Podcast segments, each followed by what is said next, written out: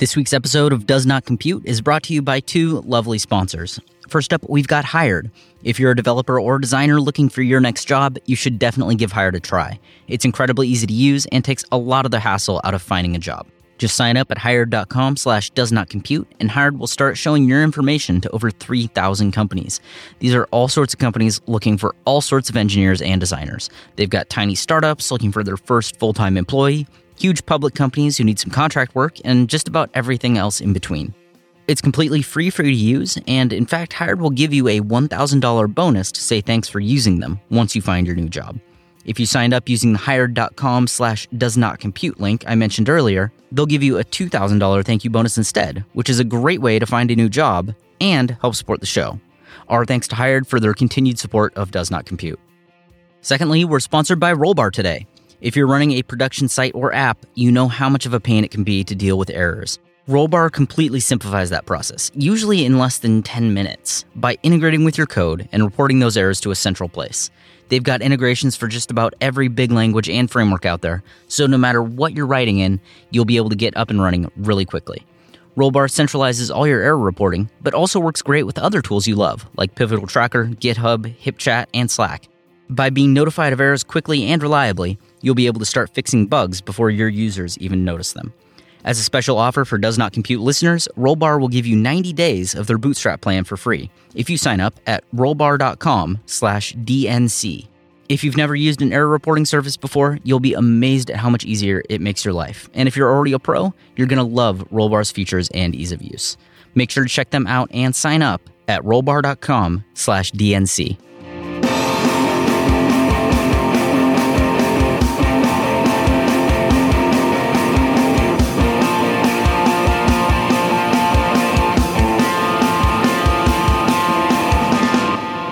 So, Paul, I know you've been traveling quite a bit recently, going to all these fancy conferences.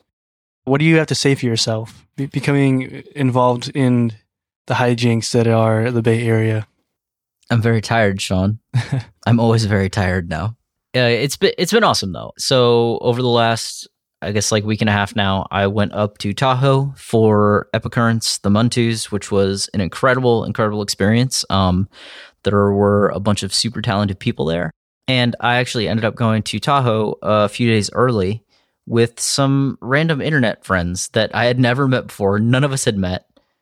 So it was like this thing where a bunch of people who I'd never met before showed up at my house and we drove up to Tahoe on a Friday afternoon and stayed in a really cramped Airbnb and went snowboarding with each other. And it was pretty, pretty cool. If you had played some rock and roll while you were gone, I would say that's like being on tour. These people showed up and we got in a van and we just left. I, I imagine it's sort of what being on tour feels like. Yeah, that's cool though. Um, I heard a lot of good things about Mountus because I know a few people that went as well. What What was your favorite part of that? Well, I mean, beside the conference itself, it was Al at North Star, so that was pretty sweet. And they got literally three feet of snow during the time we were there, so it was just an absurd trip in terms of snowboarding. Um, but the conference itself was super cool. There were a bunch of people there who do great work, and it was in such a casual setting. Everybody was super chill to each other, and just a lot to be learned and awesome conversations to be had. Uh, what was the format like? I know it wasn't as formal as other conferences. It was it more just kind of people hanging out, and having discussions, or were there were there more planned discussions? So this was the first Epicurrence event I have attended, and for anybody who doesn't know, previous Epicurrences were much smaller than than this particular one was. There were 300 people at this event, as opposed to 50 to 60 at the other ones. So it was significantly, significantly larger. The impression I got is that that definitely did change some of the feeling because obviously, just logistically speaking, with that many people, things are going to be kind of different. But at the same time, from an outsider's perspective, it was still very casual relative to what you would picture a conference to be like. They actually don't like to call Epicurrence a conference; it's an event. Um, and I, I think that that actually is an accurate description. That sounds pretty awesome. Especially, I mean, I didn't know that there were 300 people that went. I knew it was a little bit smaller. It still seems like a pretty great opportunity to be in the same vicinity as a lot of people that you look up to. I think that's pretty awesome.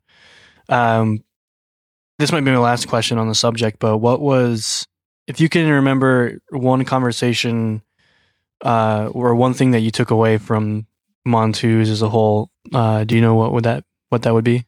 This wasn't something that came up in a in one specific conversation or something that was said even in a talk. But what I thought was really cool is that everybody was really just there to learn and enjoy some time together and just have a good time with the community, right? And and just help each other all grow.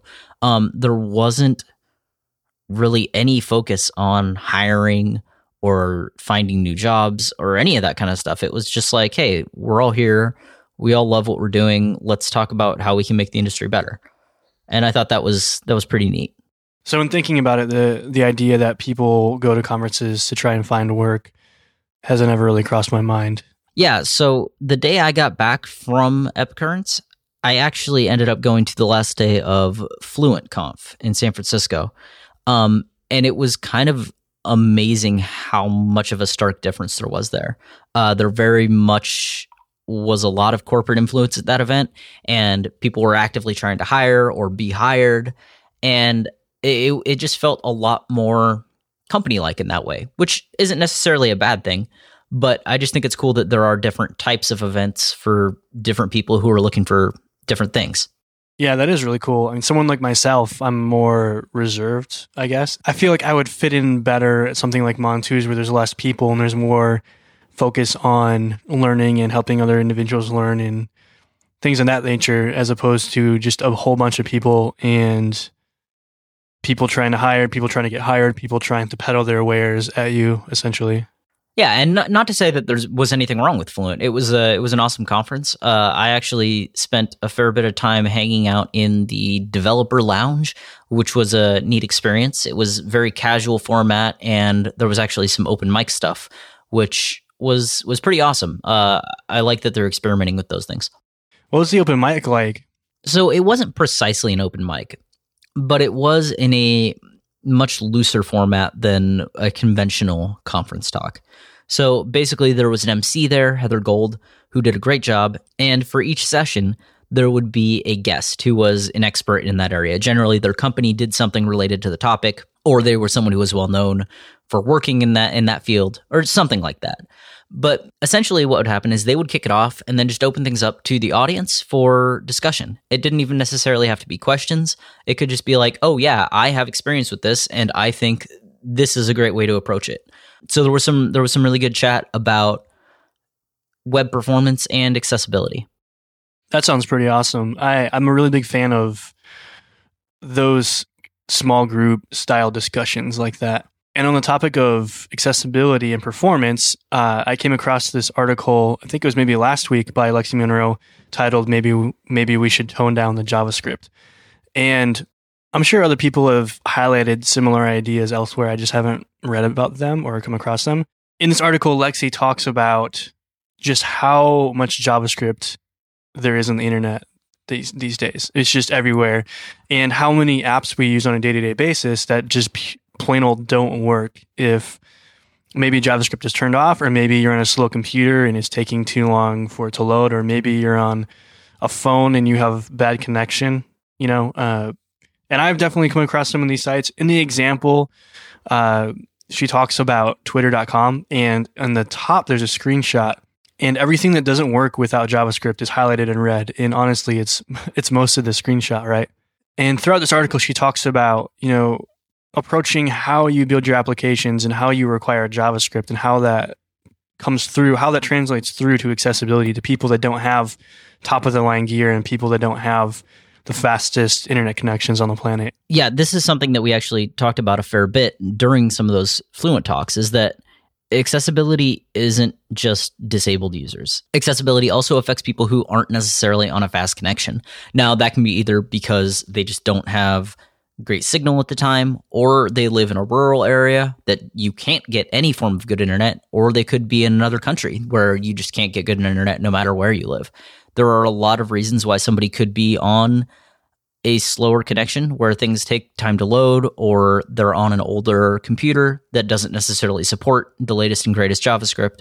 But there, there are so many different reasons that someone might not be able to view your page in Chrome as if they were on a 100 megabit synchronous pipe, right? That's something that only very few people actually have access to. So considering it when you're building things out makes a huge difference, I think. It totally does.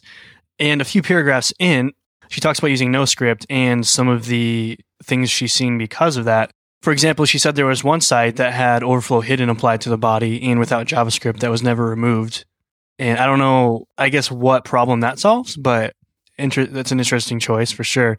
Uh, she always talks about, you know, paragraphs of text overlapping each other, images having a page worth of blank space above them on different, like really popular sites that people go to a lot honestly, for me, when I think about building applications and uh, I start thinking about features that I want to implement, you know, the case where people don't have JavaScript or maybe JavaScript doesn't load fast enough, it doesn't really cross my mind until down the road.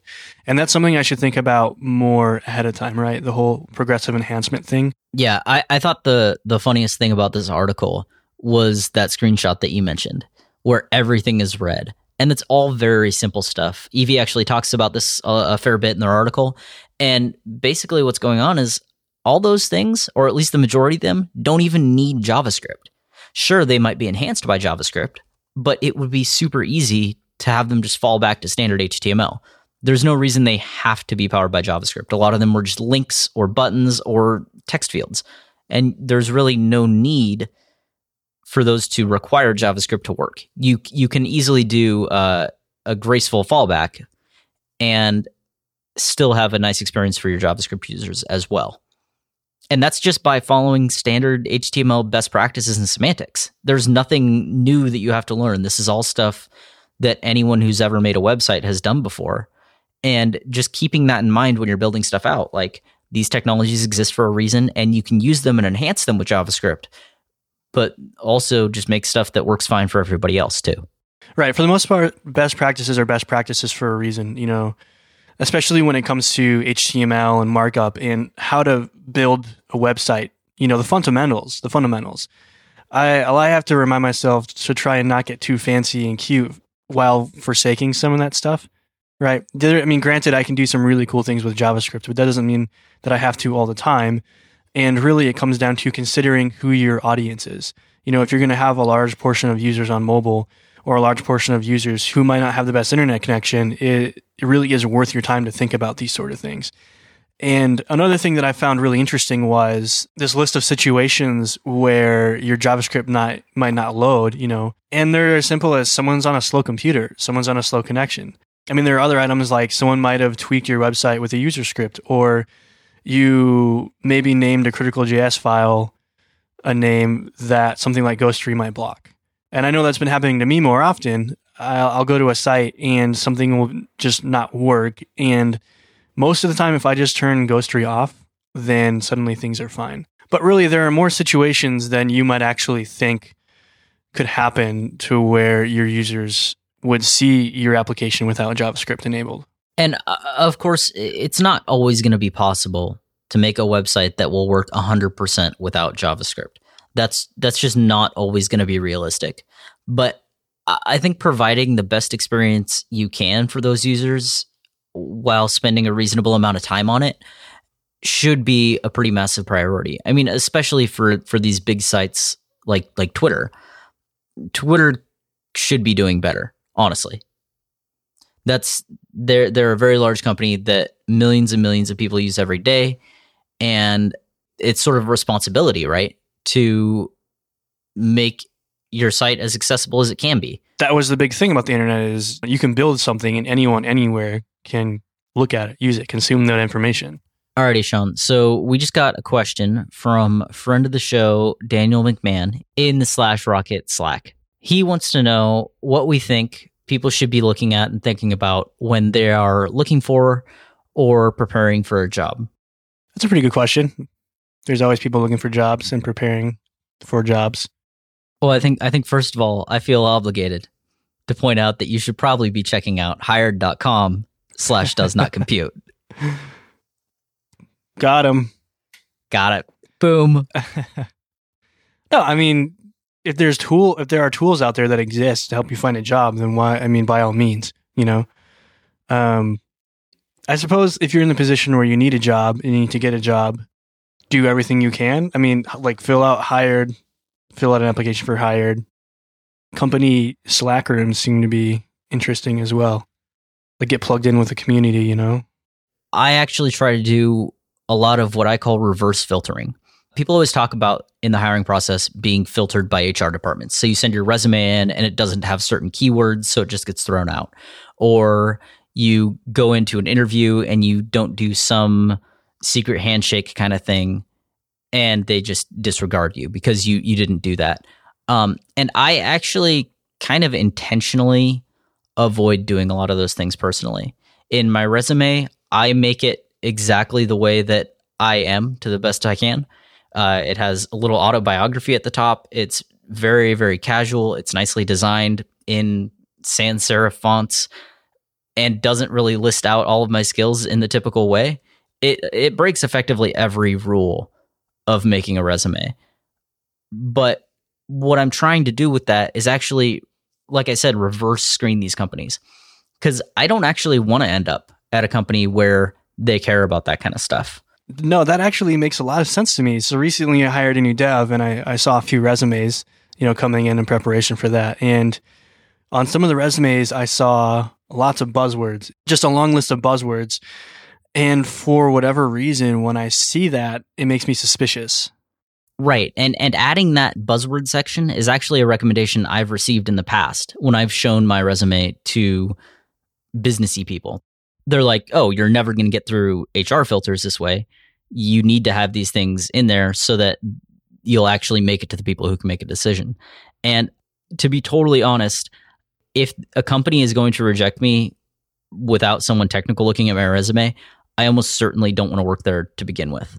Now, I recognize completely that that is not the situation that everybody is in. Sometimes people need to find a job quickly. And in that case, you should be doing everything you can just to land something, of course. But in in my particular case, I've been fortunate enough the last few times I've been looking for a job to already have one and just be kind of wanting a change. So that's been something where I've taken my time and made sure that I ended up with the right people. Another thing that I've seen others recommend would be to uh, almost stalk that company or the companies that you want to work for on social media networks look at what they're posting, look at what their employees are posting, and maybe follow, you know, follow some people that work for them and just see what the general culture might be like. You know, if people, if their employees seem stressed out and run ragged, you know, that's a good sign of maybe mismanagement or expectations being set too high for that company. You know, so I mean, I feel like you can get uh you can get a really good feel for things by looking at how people are. Yeah, I think that's totally true. That's actually how I ended up at Imgix in a way uh, I found out about the company and I was enjoying the product, so I was using it a lot. And I actually started contributing to their open source stuff and talking to Kelly, who's now my boss. And it just kind of worked out. Like I, I actually got engaged with that company and I was doing stuff with them, working with them, learning a lot about the internal culture. And that made it way easier to get a job. Which, I mean, that ties directly into what I was going to say next. And that's beyond stalking the company is maybe a bad thing, a bad way to put it. But you know, obviously, you want to observe them and you want to get to know them a little bit. Uh, it, but it's also never a bad thing to reach out to the employees. You know, if you're really interested in working for a company, why not, you know, shoot out a couple of messages on Twitter or even an email just saying, hey, you know, I'm so and so and this is what I do. And I'm possibly looking around and I really like what you guys do. Do you have any more information? I think it can be even more casual than that in a lot of cases, at least. Uh, if you're in a city that has meetups for a language that you really like, just start going to those meetups and don't pressure people. Don't be like, hey, I'm looking for a job every single time. But, you know, go to those meetups, start meeting people, start interacting with people in that community, in that space that you want to move into and it's going to be much easier for you to find a job later on down the road. Even if you're not looking right now, just having those contacts and that experience real life in the industry will make a big difference. So I feel in general most people that are looking to hire, especially maybe product companies, are looking for someone that's already doing something that they that they want, right? So if you're already involved in the community, if you're already submitting pull requests, if you're already helping just even maybe answer questions on GitHub, you know, there I personally would hire somebody that's already, you know, involved in the community to some extent or at least showing some effort as opposed to someone just cold calling me with a super impressive resume. Oh yeah, absolutely. And I, I, guess there was also a component in this question about interview prep. And usually, what people in the development industry mean by that is are you studying your algorithms? Um, and that's not really something I've ever done seriously. So I can't necessarily comment on that too much, except to say that unless you're shooting for a very specific type of job, companies asking those sorts of questions are probably not the kinds of companies you want to be working at. Um, especially if you're shooting for something in the web dev type of space. A lot of questions around deep comp sci stuff and algorithms will oftentimes be a sign of either somebody who's just reading interview questions that they got out of some sort of book or out of the internet, or a culture that might not be the right fit for you. Today's episode was sponsored by Rollbar. Rollbar makes it super easy to deal with errors in your sites and apps. Using one of their many libraries, most folks are able to start tracking errors in production in less than 10 minutes. Rollbar helps you get your error notification under control and can even do neat things like automatically create GitHub issues when new errors pop up. If you sign up at rollbar.com/dnc, you'll get 90 days of their bootstrap plan for free. We're also sponsored today by Hired, which helps designers and developers easily find new jobs. Hired works with over 3,000 companies all across Europe and the United States, and will even give you $1,000 to say thanks for using them when you find your next job. It's really easy to get started. Just sign up at hired.com slash does not compute, and you'll get five or more interview requests per week. The best part? By signing up at that link, they'll double your thank you bonus to $2,000 instead. If Does Not Compute has helped or even just entertained you, Sean and I would really appreciate a rating or review in the iTunes Store. Reviewing Does Not Compute in iTunes is the single most effective way to help spread the word so new listeners can find the show. Thanks very much for listening, and we hope to talk to you soon in the Spec Slack or on Twitter at DNCcast.